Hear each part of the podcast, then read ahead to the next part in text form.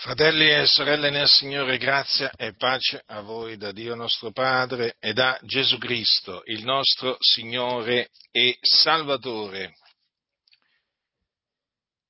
Le chiese della Galazia furono turbate da alcuni che si erano insinuati in mezzo ad esse e volevano sovvertire l'Evangelo di Cristo. Costoro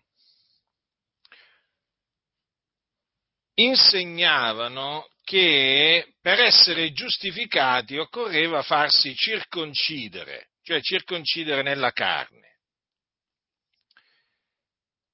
E l'Apostolo Paolo, avendo saputo ciò, scrisse loro una epistola, una lettera, nella quale li ammonì severamente, perché volere essere giustificati per la legge equivaleva a rinunziare a Cristo. Perché? Perché nel volere eh, essere giustificati per la legge poi si annulla la grazia di Dio. Coloro che dunque dopo aver creduto nell'Evangelo vogliono essere giustificati per la legge, non fanno altro che annullare la grazia di Dio. Perché se la giustizia si ottiene per mezzo della legge, Cristo è dunque morto inutilmente. Allora, in questa epistola, che naturalmente vi invito a leggere tutta quanta, dall'inizio alla fine, c'è una parte che appunto sarà oggetto della mia predicazione. Ed è questa presente al capitolo 3. Quindi epistola di Paolo ai santi della Galazia, capitolo 3, a partire dal versetto 1. Così è scritto. O Galati insensati, chi va ammaliati? Voi dinanzi agli occhi dei quali Gesù Cristo crocifisso è stato ritratto al vivo? Questo soltanto desidero sapere da voi. Avete voi ricevuto lo Spirito per la via delle opere della legge o per la predicazione della fede? Siete voi così insensati? Dopo aver cominciato con lo Spirito, volete ora raggiungere la perfezione con la carne? Avete voi sofferto tante cose in vano? Seppure proprio in vano. Colui dunque che vi somministra lo Spirito ed opera fra voi dei miracoli, lo fa egli per la via delle opere della legge o per la predicazione della fede? Siccome Abramo credette a Dio e ciò gli fu messo in conto di giustizia, riconoscete anche voi che coloro i quali hanno la fede sono figlioli d'Abramo. E la scrittura, prevedendo che Dio giustificherebbe i gentili per la fede, preannunziò ad Abramo questa buona novella. In te saranno benedette tutte le genti talché coloro che hanno la fede sono benedetti col credente Abramo. Poiché tutti coloro che si basano sulle opere della legge sono sotto maledizione, perché è scritto maledetto chiunque non persevera in tutte le cose scritte nel libro della legge per metterle in pratica.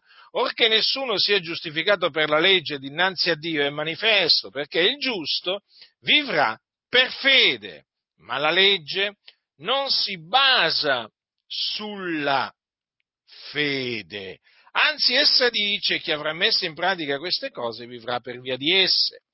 Cristo ci ha riscattati dalla maledizione della legge, essendo divenuto maledizione per noi, perché sta scritto, maledetto chiunque è appeso al legno, affinché la benedizione d'Abramo venisse sui gentili in Cristo Gesù affinché ricevessimo per mezzo della fede lo Spirito promesso. Dunque, l'Apostolo Paolo, nell'ammonire severamente i santi della Galazia, che vi ricordo si erano messi a osservare giorni e mesi, stagioni ed anni. Praticamente si erano rivolti di nuovo ai deboli e poveri elementi ai quali volevano di bel nuovo ricominciare a servire. E tant'è che questa cosa preoccupò Paolo, che eh, disse, disse loro, io temo quanto a voi d'essermi invano affaticato per voi. Ecco dunque perché Paolo li ammonì, li ammonì severamente. Ora, in questa ammonizione l'Apostolo, l'Apostolo Paolo che cos'è che ci tenne a ricordare ai santi della Galazia? Che la giustificazione si ottiene soltanto credendo in Gesù Cristo. Infatti poco prima aveva scritto L'uomo non è giustificato per le opere della legge, ma lo è soltanto per mezzo della fede in Cristo Gesù. Dunque questo è di fondamentale importanza. Perché? Perché il fatto che la giustificazione si ottenga soltanto per mezzo della fede in Gesù Cristo sta a indicare che la giustificazione è per grazia. Quindi si viene giustificati per grazia, non per opere perché per le opere della legge nessuna, nessuna carne sarà giustificata al suo cospetto. Allora, fratelli, nel ricordare ai santi della Galazia che l'uomo viene giustificato soltanto mediante la fede in Gesù Cristo, l'Apostolo Paolo ricordò loro quello che avvenne ad Abramo, cioè ricordò loro come Abramo era stato giustificato da Dio. Infatti cosa dice? Siccome Abramo credette a Dio e ciò gli fu messo in conto di giustizia, riconoscete anche voi che coloro i quali hanno la fede sono figlioli d'Abramo. Ora, se andiamo al capitolo 4 dell'epistola eh, di Paolo ai Santi di Roma, troveremo che lì l'Apostolo Paolo si dilunga sulla giustificazione che ottenne Abramo, il nostro padre, perché così è chiamato. Che cosa dice ehm, l'Apostolo Paolo? Che Abramo credette a Dio, citando delle, le parole della legge, ora Abramo credette a Dio e ciò gli fu messo in conto di giustizia. Ora, che cos'è quel ciò gli fu messo in conto di giustizia? È la fede, perché dice la fede fu ad Abramo messa in conto di giustizia. Questa, eh, questa fede, quando è che gli fu messa in conto di giustizia? Eh, quando era circonciso o quando era incirconciso? Abramo fu giustificato quando era ancora incirconciso. Dunque nessuno può dire che Abramo fu eh, giustificato in virtù della circoncisione che lui aveva ricevuto, che aveva ricevuto naturalmente per eh, ordine di Dio, perché fu Dio ad ordinare la circoncisione nella carne ad Abramo. Dunque egli non fu giustificato per le opere. Se fosse stato giustificato per le opere, lui avrebbe avuto di che gloriarsi, ma dinanzi a Dio non aveva di che gloriarsi. Difatti è scritto, Abramo credette a Dio, ciò gli fu messo in conto di giustizia. Allora l'Apostolo Paolo, sempre ai Romani, che cosa dice? Che a chi non opera, ma crede in colui che giustifica l'Empio, la sua fede gli è messa in conto di giustizia. Guardate, fratelli, che qui stiamo parlando di un, eh, di un fondamento, del fondamento, eh? Qui stiamo parlando di qualcosa di molto importante, cioè della giustificazione eh, per grazia mediante la fede.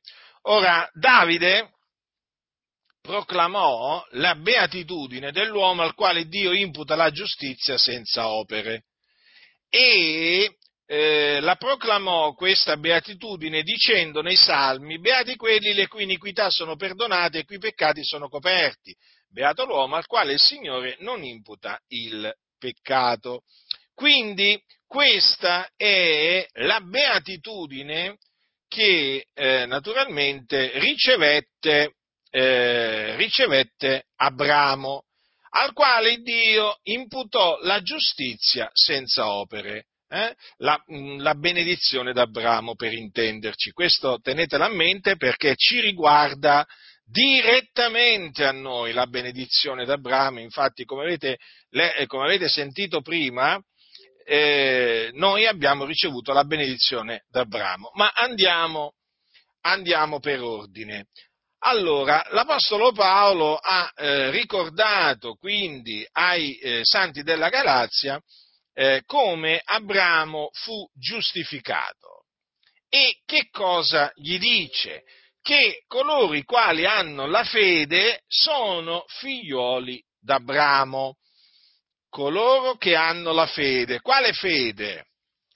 La fede in Cristo Gesù, che è la fede degli eletti. Solo dunque coloro che hanno la fede sono figli d'Abramo. Quindi, a giusta ragione, noi diciamo che Abramo è nostro, è nostro padre, noi siamo figli di Abramo, ma perché? Perché noi abbiamo la fede. La fede ce l'abbiamo perché l'abbiamo ricevuta, non è che noi eh, siamo nati con la fede dentro, eh, come dicono alcuni, tutti hanno la fede. Non è vero, non tutti hanno la fede, questo dice la scrittura, non tutti hanno la fede. Chi sono coloro che hanno la fede? Eh, sono i figlioli d'Abramo. State quindi attenti a quelli che eh, dicono che tutti, an, tutti gli uomini hanno una misura di fede perché essi mentono. La fede, fratelli nel Signore, la fede mm, è preziosa e l'hanno solamente gli eletti di Dio. Allora, eh, associata alla, alla, benedizione che, eh, che Abramo ricevette, c'è praticamente la benedizione che tutti i gentili avrebbero, tutte le genti avrebbero ricevuto. E questa benedizione fu promessa da Dio ad Abramo. Infatti cosa dice? La scrittura, prevedendo che Dio giustificherebbe i gentili per la fede, preannunziò ad Abramo questa buona novella. In te saranno benedette tutte le genti. Quelle in te intende dire nella tua progenie. E la progenie di Abramo è Cristo Gesù. E difatti noi, gentili, siamo in Cristo Gesù. E siamo stati benedetti col credente Abramo. Perché siamo stati benedetti e perché siamo benedetti col credente Abramo? Perché siamo stati giustificati. Eh? Siamo stati da Dio giustificati. Noi che eravamo dei peccatori, degli empi, il Signore ci ha costituiti giusti, ci ha fatti giusti.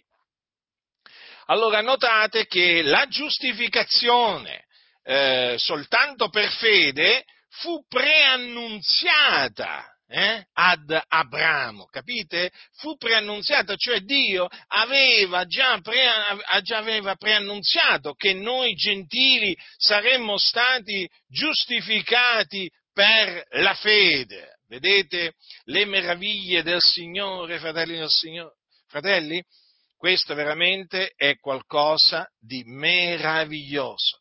I disegni del Signore sono meravigliosi, i disegni del Signore vanno meditati, vanno studiati, vanno investigati, perché sono disegni che Egli ha formato in se stesso il Dio, capite? Ma quando parliamo di Dio parliamo del creatore di tutte le cose, la cui sapienza è infinita, allora dobbiamo prestare molta attenzione ai disegni dell'Altissimo, perché sono la manifestazione della sua sapienza. Che sapienza, fratelli nel Signore, che possiede l'Iddio vivente e vero. Quindi La scrittura, prevedendo che Dio giustificherebbe i gentili per la fede, preannunziò ad Abramo questa buona novella, in te saranno benedette tutte le genti. Ora, un momento, soffermiamoci su questo. La scrittura, eh? La scrittura preannunziò. Come la scrittura preannunziò? Ma non fu forse Dio a preannunziare questa cosa ad Abramo? Sì, infatti quelle sono parole di Dio. Allora, riflessione. Una riflessione qua si impone. Com'è possibile che qui veramente eh, si parla della scrittura che preannunziò ad Abramo?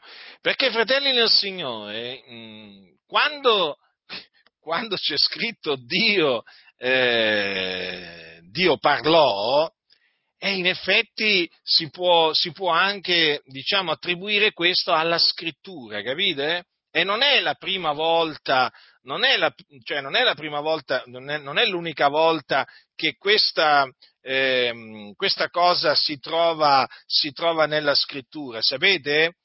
Perché infatti, questo ci tengo a rimarcarlo, per farvi capire l'autorità che ha la scrittura, perché non è un caso che sia scritto così e che Paolo abbia scritto così. Quale caso? Non esiste il caso. È Dio che ha sospinto Paolo a scrivere in questi precisi termini. Allora, ai Romani, al capitolo 9, dove Paolo parla del proponimento dell'elezione di Dio, che Dio fa misericordia a chi vuole, a un certo punto dice Paolo, non dipende dunque né da chi vuole né da chi corre, ma da Dio che fa misericordia, poiché la scrittura dice a Faraone, appunto per questo io ti ho suscitato per mostrare in te la mia potenza e perché il, mio nome sia pubblicato per tutta la terra, così. Dunque egli fa misericordia a chi vuole e indura chi vuole. Ora, qua, quando Paolo dice, la scrittura dice a Faraone, se voi poi andate a verificare nel libro dell'Esodo, troverete che quelle parole le disse Dio a Faraone.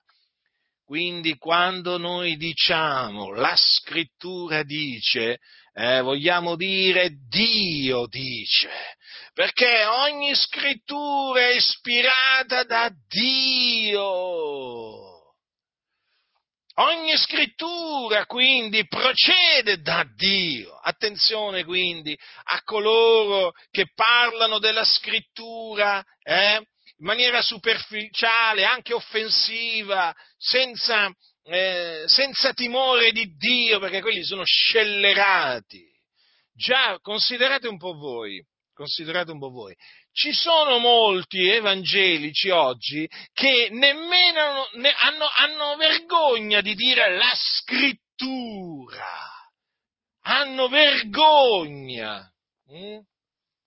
E infatti non è non è, diciamo, spesso che si sente proclamare la scrittura dice. Notatele queste cose, fratelli nel Signore. Eh? Ma l'Apostolo Paolo diceva la scrittura. Eh? Oggi invece si tende proprio a non menzionare, molti tendono a non menzionare eh, la scrittura. Gli dà fastidio quando la sentono menzionare quando ci sentono dire la sacra scrittura, gli scritti sacri, si sentono turbati questi scellerati. E sapete perché? Quando dico scellerati mi riferisco a questi cosiddetti pastori evangelici che non credono che appunto la scrittura è la parola di Dio. Vergogna!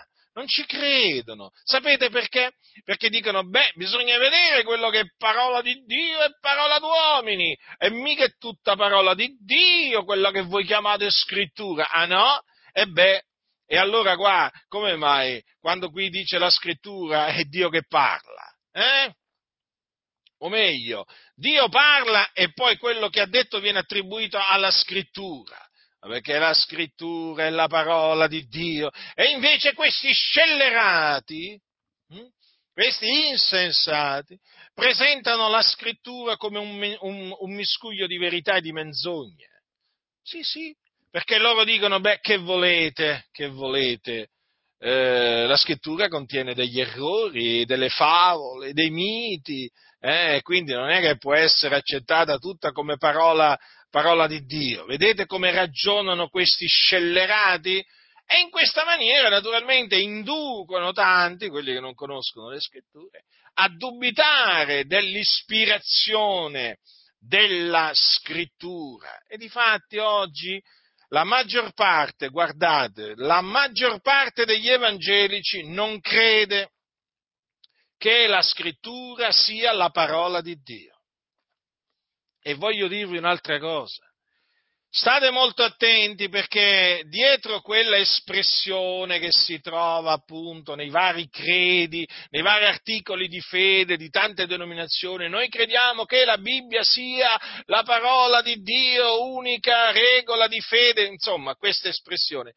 Guardate che si cela veramente un grande inganno, perché è semplicemente fumo negli occhi per ingannare le persone perché poi alla prova dei fatti costoro non credono che ogni scrittura è ispirata da Dio. Io l'ho potuto appurare, una volta che costoro vengono messi alla prova, dal loro cuore escono abominazioni dopo abominazioni, perché vi cominciano a dire frasi tipo, eh, ve le dico così almeno ve le memorizzate così capite anche come eh, riconoscere gli scellerati. Ma la Bibbia non è un libro di astronomia. Mm? O eh, non lo so io, ma hanno queste espressioni. Che cosa, che cosa vogliono? Eh, ah, altrimenti dicono, beh, ma la Bibbia non è un trattato di scienza. Mm? Diciamo cose, cose, del genere, ecco. Per cosa vogliono dire? Beh, oh, stai attento, eh? Stai attento al tuo approccio verso la Bibbia, eh, perché non è che tu puoi accettare tutto quello che dice la Bibbia come se fosse verità, no, perché appunto ci sono degli errori che hanno commesso Mosè, i profeti, eh, Paolo, eh, alcuni attribuiscono anche degli errori a Gesù, degli errori di valutazione, ma figurati, ci sono quelli che insultano Gesù come se niente, come se niente fosse nelle chiese, nelle chiese evangeliche, proprio dai pulpiti, c'è proprio eh, la corsa a insultare, a insultare il Signore Gesù Cristo in una maniera o nell'altra. E quindi vi presentano la scrittura come un miscuglio, un miscuglio di verità e menzogne, di cose da accettare e anche cose da rigettare. Capite? Come se la, appunto la scrittura non fosse la parola di Dio. Ma perché? Per loro non lo è. Per loro non lo è la parola di Dio, ecco perché poi con costoro ci troviamo a parlare come se parlassimo con dei sordi, dei sordi, dei sordi, non sentono. Ma perché? Perché praticamente costoro partono dal presupposto che la, la, la scrittura non è la parola di Dio. Ecco allora quando ti trovi davanti uno, eh, che ti dice di far capire che la Bibbia non è la parola di Dio, con chi parli? Con chi parli? Cioè manca proprio il fondamento, capite? Manca proprio il fondamento, eh, le basi. Cioè proprio mancano le basi per discutere, per parlare con qualcuno che si dice cristiano. Eh certo, perché quello che dice no, no, ma per me la Bibbia non è la parola di Dio, eh allora con chi mi metto a parlare? Sono davanti a un, sono, mi trovo davanti a un peccatore che devo, eh, che devo evangelizzare. Ecco cosa mi trovo davanti. I veri figlioli di Dio invece accettano ogni scrittura come la parola di Dio. È Dio che parla, anche quando ci sono dei, eh, diciamo, delle parole, per farvi capire questo che sono state pronunziate dal diavolo o da Satana o dai demoni. Che cosa intendiamo dire noi che la scrittura è la parola di Dio? Che Dio sta riferendo, sta riferendo la scrittura sta riferendo quello che ha eh, detto il, il diavolo in quella circostanza o i demoni e quindi dato che la scrittura è ispirata da Dio, è Dio che ci fa sapere quella cosa e quindi quella cosa è verità. Dio ha parlato, ha detto che Satana disse queste cose, ha fatto quella cosa, o i demoni hanno detto quella, quella frase. Allora noi ci fidiamo della scrittura e diciamo che la scrittura è la parola di Dio anche quando ci troviamo davanti a delle affermazioni fatte dal diavolo, perché ce ne sono, o fatte dai demoni. Capite che cosa intendiamo dire? E poi intendiamo dire che tutto quello che viene scritto, eh, che tutto quello che viene scritto sulla Luna, dalla, eh, nella, tutto quello che è scritto nella Bibbia sulla Luna, sul Sole, sulle stelle, eh, sugli animali, sulle piante, eh, sul corpo umano, eh, sui fiumi, sui laghi, sui mari. Avete capito, fratelli del Signore? Devo dilungarmi? Devo dilungarmi? Eh? Allora, tutto quello che dice la Sacra Scrittura è parola di Dio, è Dio che parla, anche quando parla della neve, del ghiaccio, del freddo, delle nuvole. Fratelli nel Signore, fidatevi di quello che dice la scrittura, perché è la parola di Dio. State attenti, fidatevi di Dio, non degli scienziati, perché spesso gli scienziati vanno contro la parola di Dio, molto, molto, molto spesso. Ogni tanto c'è qualche scienziato che dice la Bibbia ha ragione, è vero, però guardate che molti scienziati vanno contro la parola di Dio, eh? si inventano ogni sorta, ogni sorta di menzogne. Quindi sia ben chiaro, fratelli e signori, non è come dicono eh, i scellerati eh, che stanno dietro i pulpiti delle comunità evangeliche, beh, la Bibbia è la parola di Dio quando parla di salvezza e di santificazione. A parte il fatto che questi scellerati non credono che la Bibbia sia la parola di Dio, neppure quando parla di salvezza e di santificazione, e ve lo potrei provare veramente, ma proprio cioè, lo posso provare questo qui in qualsiasi momento, ma attenzione perché questo è un ragionamento vano, fasullo, è un ragionamento ingannevole, no fratelli? La Bibbia è parola di Dio quando parla su qualsiasi cosa, su qualsiasi persona. Eh? La Bibbia, la Bibbia, è la parola di Dio quando parla di Gesù, quando parla di Paolo, quando parla eh, di Pietro, di Giacomo, il fratello del Signore, quando parla di Nebuchadnezzare, quando parla di Core Datan Abiram, quando parla di, di, di Belza, del re Belzazzara, del re Dario, del re Ciro, di Faraone. Insomma, la Bibbia è la parola di Dio sempre, non è che la Bibbia è la parola di Dio a corrente alternata. Beh, questo qua che dici tu? Ah no, ma questo non è parola di Dio. Questo sì, vabbè, questo qua può andare come parola di Dio. E qua mica si ragiona in questa maniera. Come è scritto? Quello che è scritto è parola di Dio. E se qualcuno viene a voi e vi comincia a dire, no, ma fratello, ma questo non è parola di Dio, non è parola di Dio, beh, allora tu con noi manco inizi. Manco inizi e se hai iniziato termini. E no, perché fratelli nel Signore, quando qualcuno comincia a dire che la scrittura, la Bibbia contiene la parola di Dio, beh, quello là ti vuole fare sviare dalla fede, eh? Ma ve lo posso assicurare, ve lo posso assicurare, chi vi viene a dire che la Bibbia contiene la parola di Dio vi vuole sviare dalla fede e dalla verità. Proprio lo dovete ammonire, riprendere severamente e allontanare. Ah, si dice evangelico? Eh? Ecco, allontanatelo, sì, perché questi serpenti non devono stare in mezzo ai santi. Allora, la scrittura, la scrittura prevedendo, la scrittura, allora, prevedendo che Dio giustificherebbe i gentili per la fede, preannunziò ad Abramo questa buona novella, in te saranno benedetto tutte le genti. Allora, quindi, il, il Dio eh, fece sì che la giustificazione per grazia mediante la fede fosse preannunziata già molti e molti e molti secoli fa. Eh? Molti, molti secoli fa. È un dato di fatto, fratelli del Signore, questo. Eh? Poi confermata naturalmente questa cosa, eh, diciamo, eh, tramite per esempio il profeta Abacuc che disse appunto il giusto vivrà per fede. Mm? Ecco perché noi proclamiamo che l'uomo non è giustificato per le opere della legge, ma lo è soltanto per mezzo della fede in Cristo Gesù. Eh? Ricordatevi che per le opere della legge nessuna carne sarà giustificata perché per la legge è data la conoscenza del peccato e non, e non la giustificazione del peccato. Allora, coloro che hanno la fede sono benedetti col credente Abramo. Allora, abbiamo visto che coloro che hanno la fede sono figli d'Abramo, eh?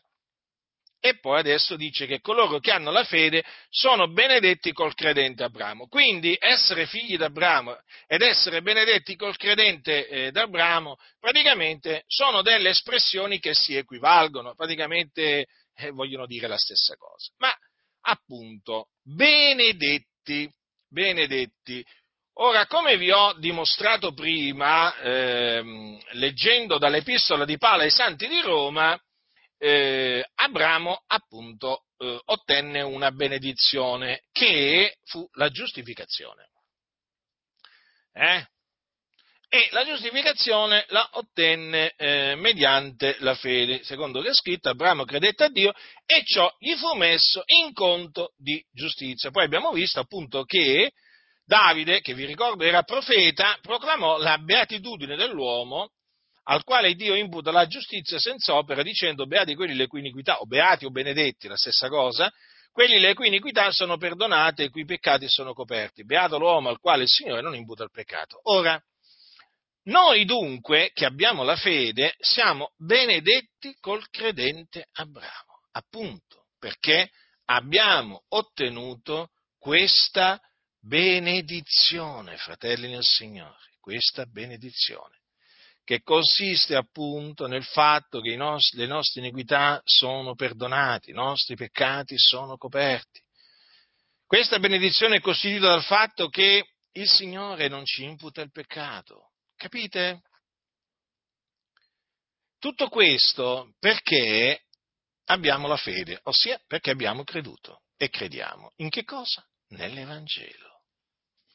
Vedete? Bisogna poi naturalmente sempre eh, tornare all'Evangelo, perché da là che siamo partiti, fratelli del Signore, nel senso che, cioè, alla fine abbiamo creduto, noi diciamo abbiamo creduto, ma in che cosa abbiamo creduto? Eh? Cosa abbiamo creduto? Abbiamo creduto nell'Evangelo. E appunto è credendo nell'Evangelo che siamo stati benedetti col credente Abramo. Qual è l'Evangelo? Eh?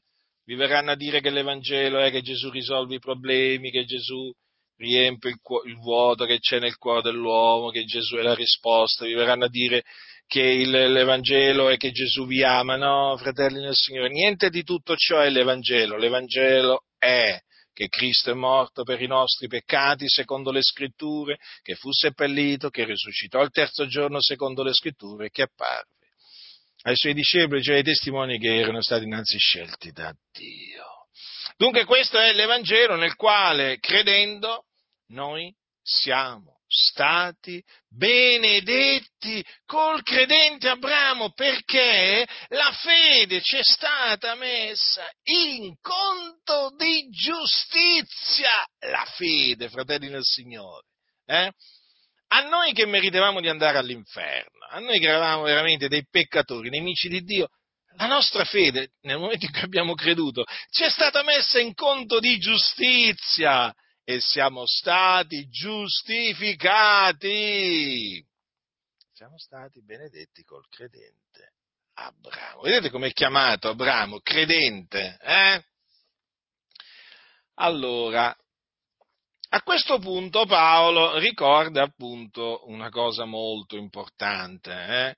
che se da un lato ci sono coloro che sono benedetti col credente Abramo, dall'altro ci sono quelli che sono maledetti. E chi sono quelli che sono maledetti? Ecco Paolo lo dice, tutti coloro che si basano sulle opere della legge sono sotto maledizione, perché è scritto maledetto chiunque non persevera in tutte le cose scritte nel libro della legge per metterle in pratica. Dunque, benedetti sono coloro che eh, eh, credono nell'Evangelo. Hm? Perché questo? Perché sono giustificati davanti, davanti, al Signore. La loro fede gli è stata messa in conto di giustizia. Hm? Quindi la loro eh, giustificazione eh, si basa sulla fede, non sulle opere. Hm? Ma badate bene che ci sono anche quelli che si basano sulle opere della legge e costoro sono sotto maledizione. Chi sono coloro che si basano sulle opere della legge? Sono coloro che pensano di autogiustificarsi, cioè che pensano che l'uomo sia giustificato per le opere della legge, tra cui ci sono gli ebrei. Sì, gli ebrei naturalmente disubbidienti, eh? quelli che appunto eh, ignora, ignorano la giustizia di Dio, come dice, come dice eh, Paolo ai santi di Roma, i quali ignorando la giustizia di Dio, cercando di stabilire la loro propria, non si sono sottoposti alla giustizia di Dio, perché il termine della legge è Cristo per essere giustizia ad ognuno che crede. Ecco, costoro sono sotto maledizione. Mm? Perché sono sotto maledizione? Perché nella legge stessa è scritto, ed è Dio che dice queste cose, maledetto chiunque non persevera in tutte le cose scritte nel libro della legge per metterle in pratica. Fratelli, se voi leggete la legge di Mosè, ma voi troverete centinaia di precetti eh, che dovevano osservare eh, gli ebrei. Allora sapete, qui il Signore dice, maledetto chiunque non persevera in tutte le cose scritte nel libro della legge per metterle in pratica. Ecco perché coloro si, tutti coloro che si basano sulle opere della legge, state attenti che qua dice non alcuni, eh, tutti, tutti, tutti coloro che si basano sulle opere della legge sono sotto maledizione, quindi sotto la maledizione di Dio. Vedete quanto è grave dunque eh, confidare nelle opere della legge? Eh? Perché praticamente si, eh, significa essere sotto la maledizione della legge. Ma la scrittura lo dice che il giusto vivrà per fede e quindi non per le opere della legge. Quindi l'uomo non è giustificato per la legge dinanzi a Dio, ma è giustificato per fede. E questo è quello che dice la scrittura. Eh? Il profeta, il profeta Bacuc, nel profeta Bacuc stanno scritte queste, queste parole. Eh? Profeta Abacuc. Lo chiamano un profeta minore. Ci hanno dato questi nomi a questi profeti che hanno scritto meno di altri che io veramente non accetto. Non accetto perché un profeta è un profeta. Anche se ha scritto meno, anche se Abacuc ha scritto meno di Isaia, anche se Abacuc ha scritto meno di Ezechiele, è sempre profeta. Perché dire che era un profeta minore? Era un santo profeta pure Abacuc. Va annoverato tra i profeti. Che fa, cominciamo a fare i, i, le, queste distinzioni tra profeti maggiori e profeti minori? No, no, no, no, no. Così sono stati definiti dagli uomini ma da, da, quello che dice la Sacra Scrittura, un profeta era un profeta. Eh? Allora, nel profeta Abacuc leggiamo, eh, leggiamo queste parole, il giusto vivrà per la sua fede, eh, per la sua fede, eh? non per la fede degli altri, eh? per la fede sua. Infatti, quando gli dissero, quando il carceriere di Filippi chiese a Paolo e Sila, Signore che devo fare io per essere salvato? Gli fu detto, credi nel Signore Gesù e sarai salvato tu da casa tua. Eh? Quindi la tua fede ti ha salvato, la tua fede ti ha salvato, fratello, sorella nel Signore, la tua fede, eh? non la fede di qualcun altro, la tua fede. Dunque il giusto vivrà per fede. Con queste parole, appunto, la scrittura conferma che l'uomo è giustificato soltanto mediante la fede in Gesù Cristo. Ma la legge non si basa sulla fede, è già, la legge non si basa sulla fede, ma si basa eh, sulle opere. Infatti cosa dice? Chi avrà messo in pratica queste cose vivrà per via di esse. Sì, ma chi le avrà messe in pratica? Ma chi le mette in pratica? tutti hanno peccato e sono privi della gloria di Dio. Mm? Quindi che cosa significa tutti hanno peccato? Eh, bisogna capire cosa significa peccare. Peccare significa violare la legge, perché il peccato è la violazione della legge. Infatti dice chi, chi fa il peccato commette una viola, violazione della legge. Il peccato è la violazione della legge. Quindi, se tutti hanno peccato, eh, tutti hanno violato la legge e quindi tutti sono sotto maledizione. Ma grazie siano resi a Dio, fratelli nel Signore, perché Cristo ci ha riscattati dalla maledizione della legge. Vedete che meravigliosa notizia? Eh? noi che eravamo sotto la maledizione della legge, siamo stati riscattati, liberati, affrancati dalla maledizione della legge. E, è Cristo che ci ha riscattati, non è che noi ci siamo riscattati da noi stessi, no, no. Cristo ci ha riscattati dalla maledizione della legge. In che maniera? Essendo divenuto maledizione per noi. Pensate, fratelli. Gesù è diventato maledizione per noi. Sapete, queste parole mi ricordano altre parole che l'Apostolo Paolo eh, eh, scrive ai santi di Corinto, quando dice colui che non ha conosciuto peccato gliel'ha fatto essere peccato per noi affinché noi diventassimo giustizia di Dio in lui. Vedete? Cioè, il Dio ha fatto Gesù essere peccato per noi. Colui che non, vedete? Colui che non aveva conosciuto peccato. Il Dio l'ha fatto essere peccato per noi. State attenti a quelli che dicono che Gesù si è fatto peccato per noi, mentono. La scrittura dice che egli l'ha fatto essere peccato per noi, cioè Dio l'ha fatto essere peccato per noi. Un'altra cosa, questo non significa che Gesù si è contaminato, eh? C'è gente veramente che cioè, non conosce Dio. No, no, non, non conoscono il Signore, cioè chi, chi, accusa Gesù di essersi contaminato, chi accusa Dio di essersi contaminato, ma questi sono degli scellerati.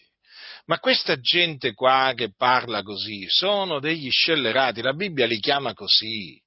E il mondo li acclama come servi di Dio. Ma, ma di quale Dio? Ma di quale Dio? Ma questi qua non sono servitori dell'Iddio vivente e vero ma i servitori dell'Iddio vivente è vero parlano come Paolo, come Pietro, ehm, come Giovanni, come Giacomo, il fratello del Signore, ma non parlano come questi scellerati che offendono veramente Gesù. Ogni volta che parlano devono offendere Gesù o Dio. Sembra proprio, cioè, ah no, sembra, eh, proprio ci prendono piacere, ci prendono proprio un piacere veramente.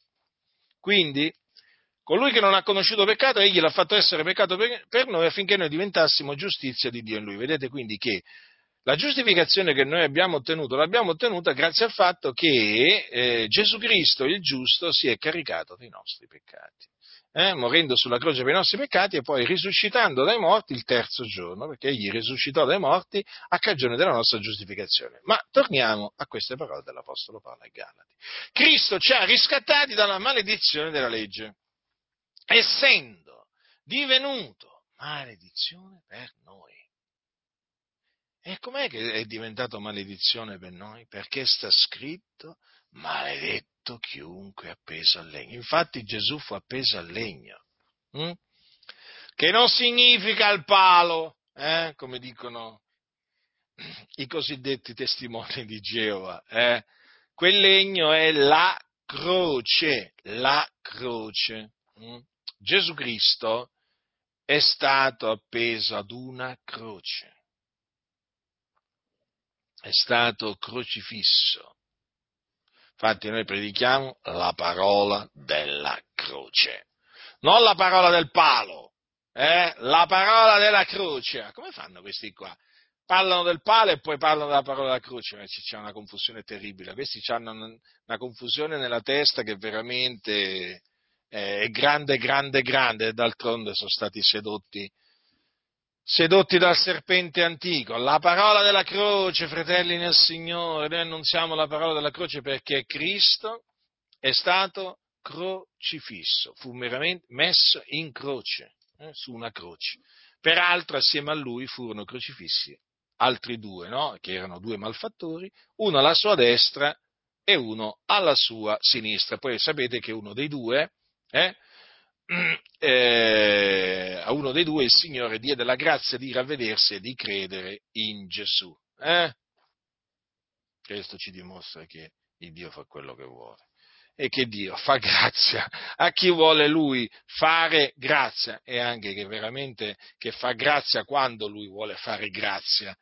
Sapete, ho imparato questo, fratelli del Signore, che Dio veramente fa quello che vuole, eh, con chi vuole, dove vuole, quando vuole, insomma, Dio regna. Eh.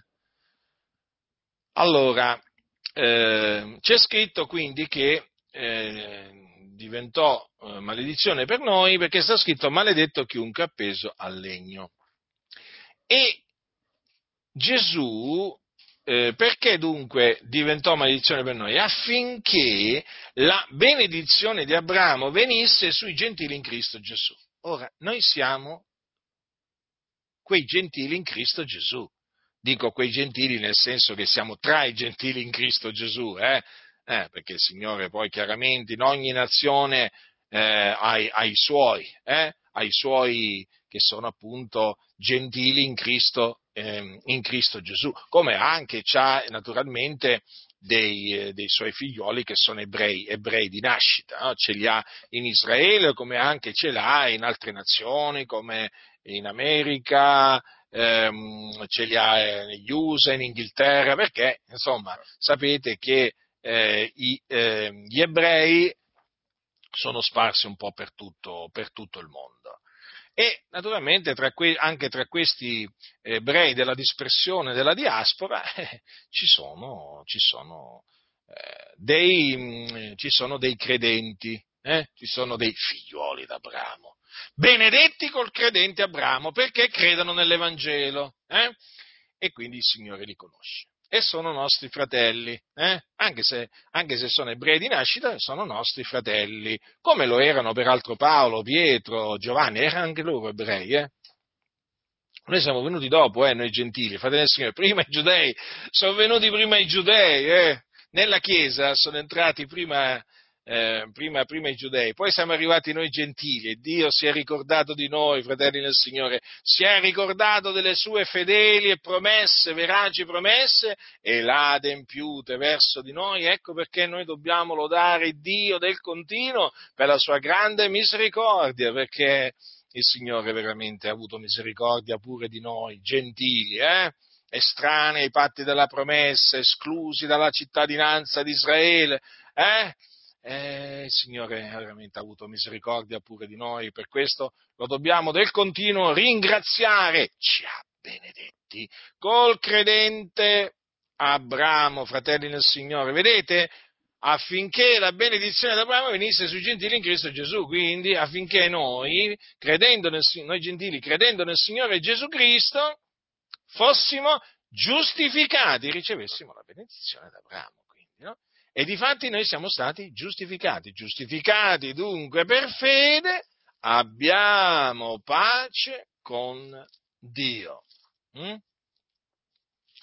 Quindi la maniera per avere pace con Dio eh, è appunto essere giustificati per fede Qualcuno dirà, ma allora se uno non è giustificato, eh, non è in pace con Dio. Che significa questo? Che non è riconciliato con Dio. E se non è riconciliato con Dio, vuol dire che è un nemico di Dio. Sì, coloro che non credono nell'Evangelo sono nemici di Dio, sono nemici di Dio nella loro mente, nelle loro opere malvagie.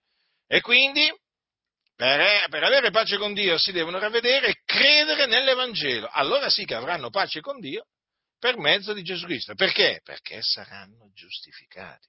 Guardate, fratelli del Signore, che la giustificazione per fede è di fondamentale importanza, eh? È di fondamentale importanza. Se c'è una dottrina che spacca veramente l'umanità in due, è proprio la giustificazione per fede. Eh sì, per fede nell'Evangelo. Capite?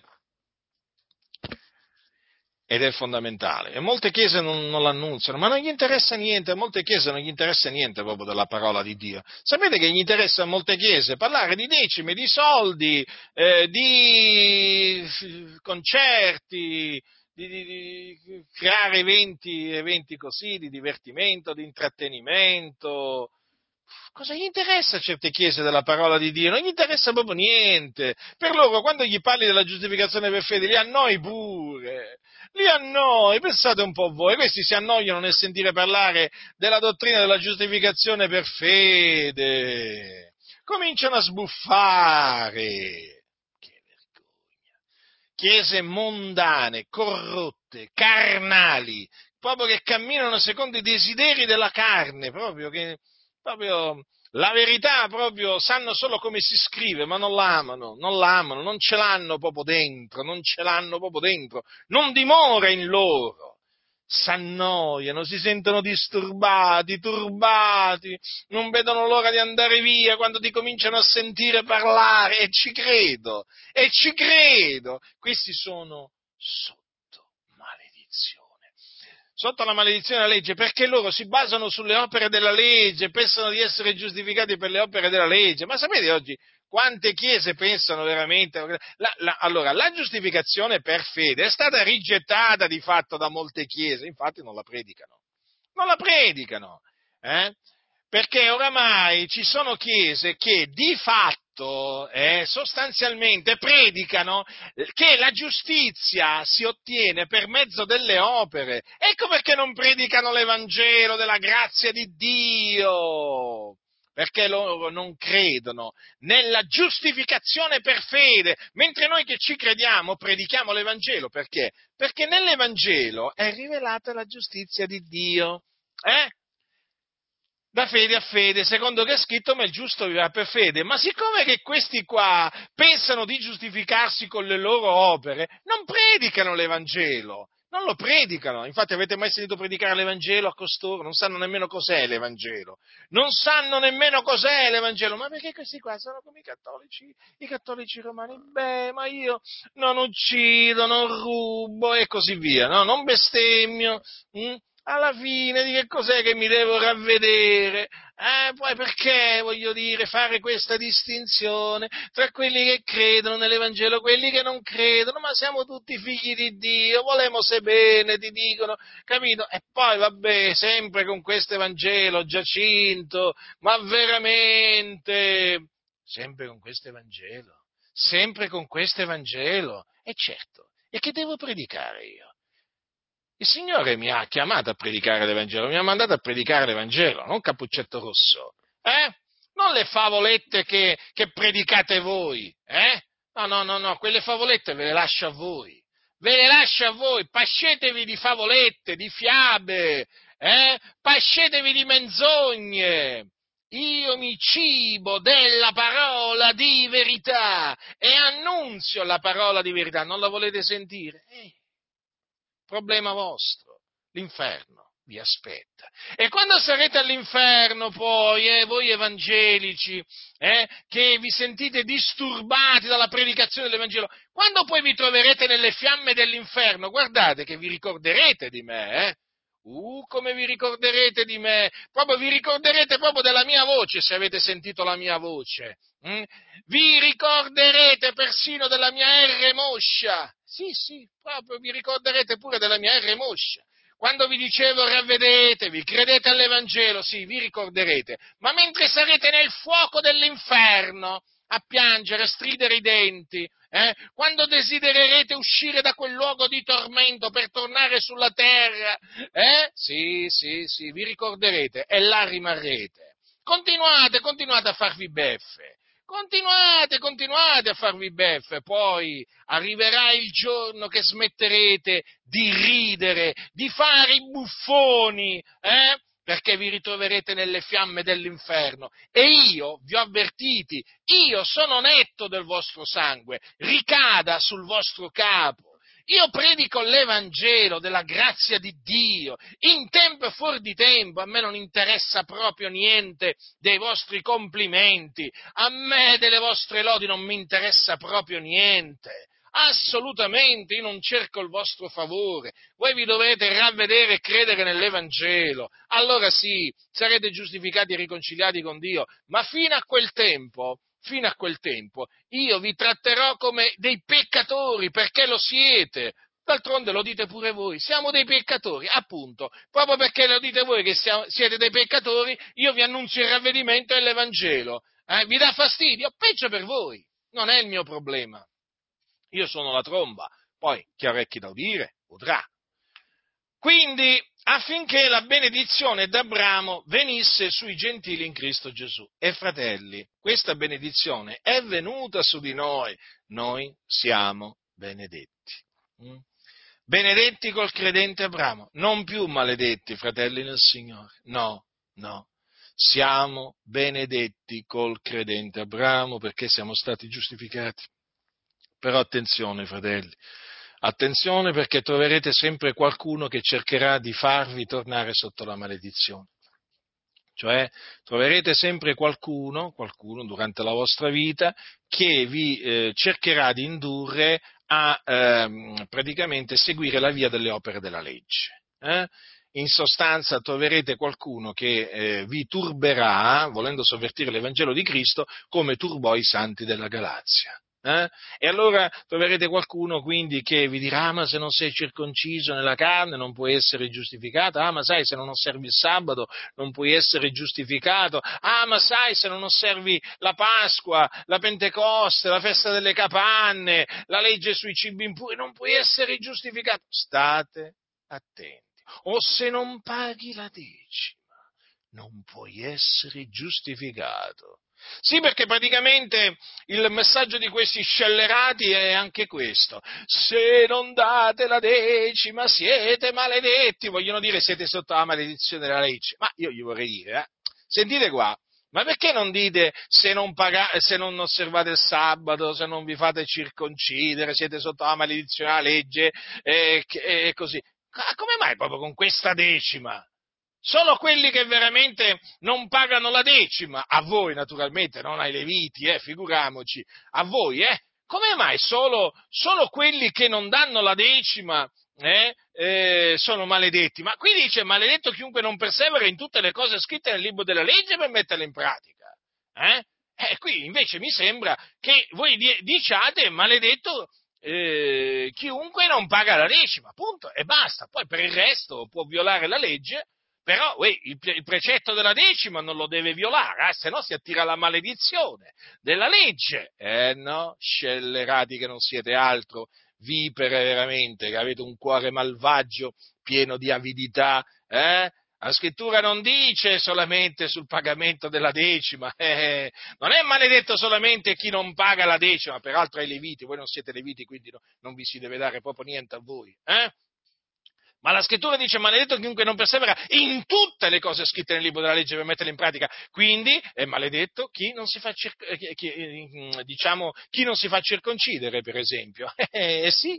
E chi, e chi, non osserva il sabato, eccetto. Anche quello è maledetto. Ah, ma a voi non interessa quella maledizione. A voi interessa solo la maledizione eh, per, per, per coloro che violano il precetto della decima. E ci credo, voi siete amanti del denaro. Voi siete amanti del denaro. Fratelli, a voi, fratelli del Signore, mi rivolgo adesso, state molto attenti, perché questi scellerati vogliono farvi ricadere sotto la maledizione della legge. Voi siete benedetti, fratelli, col, col credente Abramo, perché avete creduto nell'Evangelo e credete nell'Evangelo. Allora, siate zelanti nelle opere buone, fate le opere buone, ogni qualvolta veramente ne avete l'opportunità, fate del bene a tutti, specialmente a quelli della famiglia dei credenti, eh? ma fate il bene affinché il nome del Signore sia glorificato per mezzo di voi. Certamente vi farete un tesoro nel cielo, eh? però sappiate questo, eh? che siete giustificati per grazia, mediante la fede in Gesù Cristo. Il giusto vivrà per fede. Avete capito? Eh? Non, non, si viene giustificati per opere, si viene premiati per le opere. Sì, per le opere poi naturalmente che si compiono dopo aver creduto si otterrà un premio, certo, in base alla fatica naturalmente che uno ha compiuto nel Signore uno otterrà il premio. Ma attenzione, voi siete, siamo stati giustificati per fede eh? e siamo giustificati tuttora per fede, però naturalmente le opere buone vanno compiute, anche perché, come dice Paolo, come dice Paolo ai santi, ai santi, di Efeso, siamo fattura di Lui, essendo stati creati in Cristo Gesù per le buone opere, le quali Dio ha innanzi preparate affinché le pratichiamo. Quindi pratichiamo le opere buone, facciamo del bene a tutti, eh? ma state attenti a quelli che vi vogliono fare ricadere sotto la maledizione della legge perché vogliono che voi vi basiate sulle opere della legge, tra cui spicca la decima. La decima non la dovete dare a nessuno, perché sotto la grazia non è un comandamento del Signore quello della, eh, della decima, anche perché, allora, la decima andava portata nella casa di Dio, cioè nel Tempio di Dio a Gerusalemme. Mm? Il Tempio non c'è più. La legge andava, andava portata ai Leviti. Eh? Dove sono i Leviti? C'avete i Leviti? Eh, la legge andava, andava data ai Leviti per il servizio del Tempio. Quale servizio del Tempio c'è qua? Capite? Insomma, alla fine. E poi, ricordatevi questo, che con la venuta di Gesù, con la venuta di Gesù, come dice la parola, come dice, come dice la parola, che dice la parola, come sta scritto? Adesso andiamo a vedere quello che sta scritto. Dice mutato il sacerdozio e viene per necessità anche un mutamento di legge. E già, perché noi siamo sotto la legge di Cristo, non più sotto la legge di Mosè, perché noi siamo sotto il sacerdozio eh, di, ehm, di, Cristo, che è il sacerdozio secondo l'ordine di Melchisedec. Noi non siamo eh, sotto eh, qualcuno che è secondo l'ordine, diciamo sotto un sacerdote che è secondo l'ordine di Aronne, fratelli, no? Ma eh, perché Gesù è secondo un, un ordine sacerdotale eh, superiore a quello di Aronne e l'ordine sacerdotale è quello di Melchisedec. Mm? Allora è mutato il sacerdozio, eh? è mutato il sacerdozio. Infatti cosa ha detto il Signore? Tu sei sacerdote in eterno, secondo l'ordine di Melchisedec. E quindi Essendo mutato il sacerdozio, per necessità è mutata anche la legge. E quindi noi non siamo più sotto la legge di Mosè, fratelli del Signore, ma sotto la legge di Cristo. E la legge di Cristo non prevede il pagamento della decima. Avete capito? Ecco, quindi state tranquilli, fratelli del Signore, che se non date la decima, eh, non, è che, non è che siete maledetti, voi siete benedetti. Siete benedetti, state tranquilli. Certo, do- dobbiamo dirlo, siete maledetti da questa gentaglia, questo sì. Naturalmente, qual è il discorso? Se non pagate la decima, eh, eh, voi siete maledetti da questa gentaglia, da questi servi di Mammona, e vabbè, vi attirate la maledizione di questi, di questi quattro fuscelli d'erba, questi quattro fili d'erba, eh? Che passano i loro giorni veramente a maledire quelli che non, che non, gli danno la decima. Ma tranquilli, è semplicemente una maledizione che vi lanciano questi scellerati che poi torna, torna sulle loro teste. Perché sapete, questi che maledicono quelli che non danno, che non danno loro la decima, poi la la maledizione che lanciano gli ritorna sulla testa. Eh? Eh, fa, un giro, fa, un giro, particolare e guardate che è veramente li colpisce proprio in pieno, eh, a tutti quanti, a tutti quanti a questi qui, perché questi qua prendono, prendono il piacere a maledire coloro che Dio ha benedetto, eh? avete capito? State molto attenti quindi, state tranquilli. Ho predicato molto contro l'imposizione della decima, eh? Beh, ringrazio Dio comunque che molti, molti, fratelli, anche qui in Italia, hanno smesso, sentendo le mie predicazioni contro l'imposizione della decima, hanno smesso di dare la decima a questi scellerati, a questi bugiardi, a questi servi di Mammone. E io sono contento. Io naturalmente, poi naturalmente i servi di Mammone non sono contenti. E infatti voi sapete che mi lanciano sempre le loro maledizioni, che tornano puntualmente sulla loro testa. Mm? Ah, quindi affinché la benedizione d'Abramo venisse sui gentili in Cristo Gesù. Noi siamo gentili in Cristo Gesù, eh, fratelli?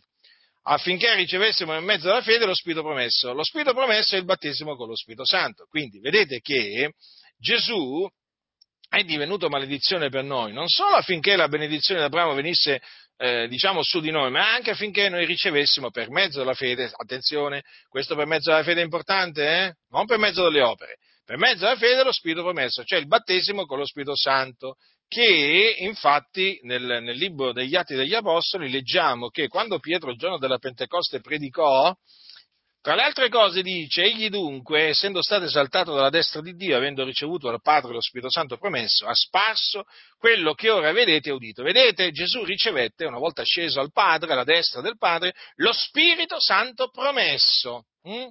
e lo sparse. Vedete?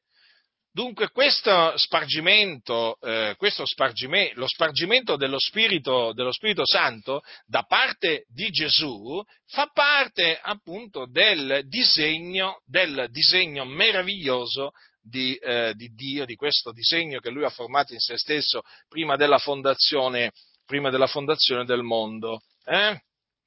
Secondo il quale noi gentili saremmo stati giustificati per fede eh, nella progenie d'Abramo, cioè in Cristo Gesù, credendo in Gesù Cristo, eh, e poi che noi avremmo ricevuto per mezzo della fede lo Spirito promesso.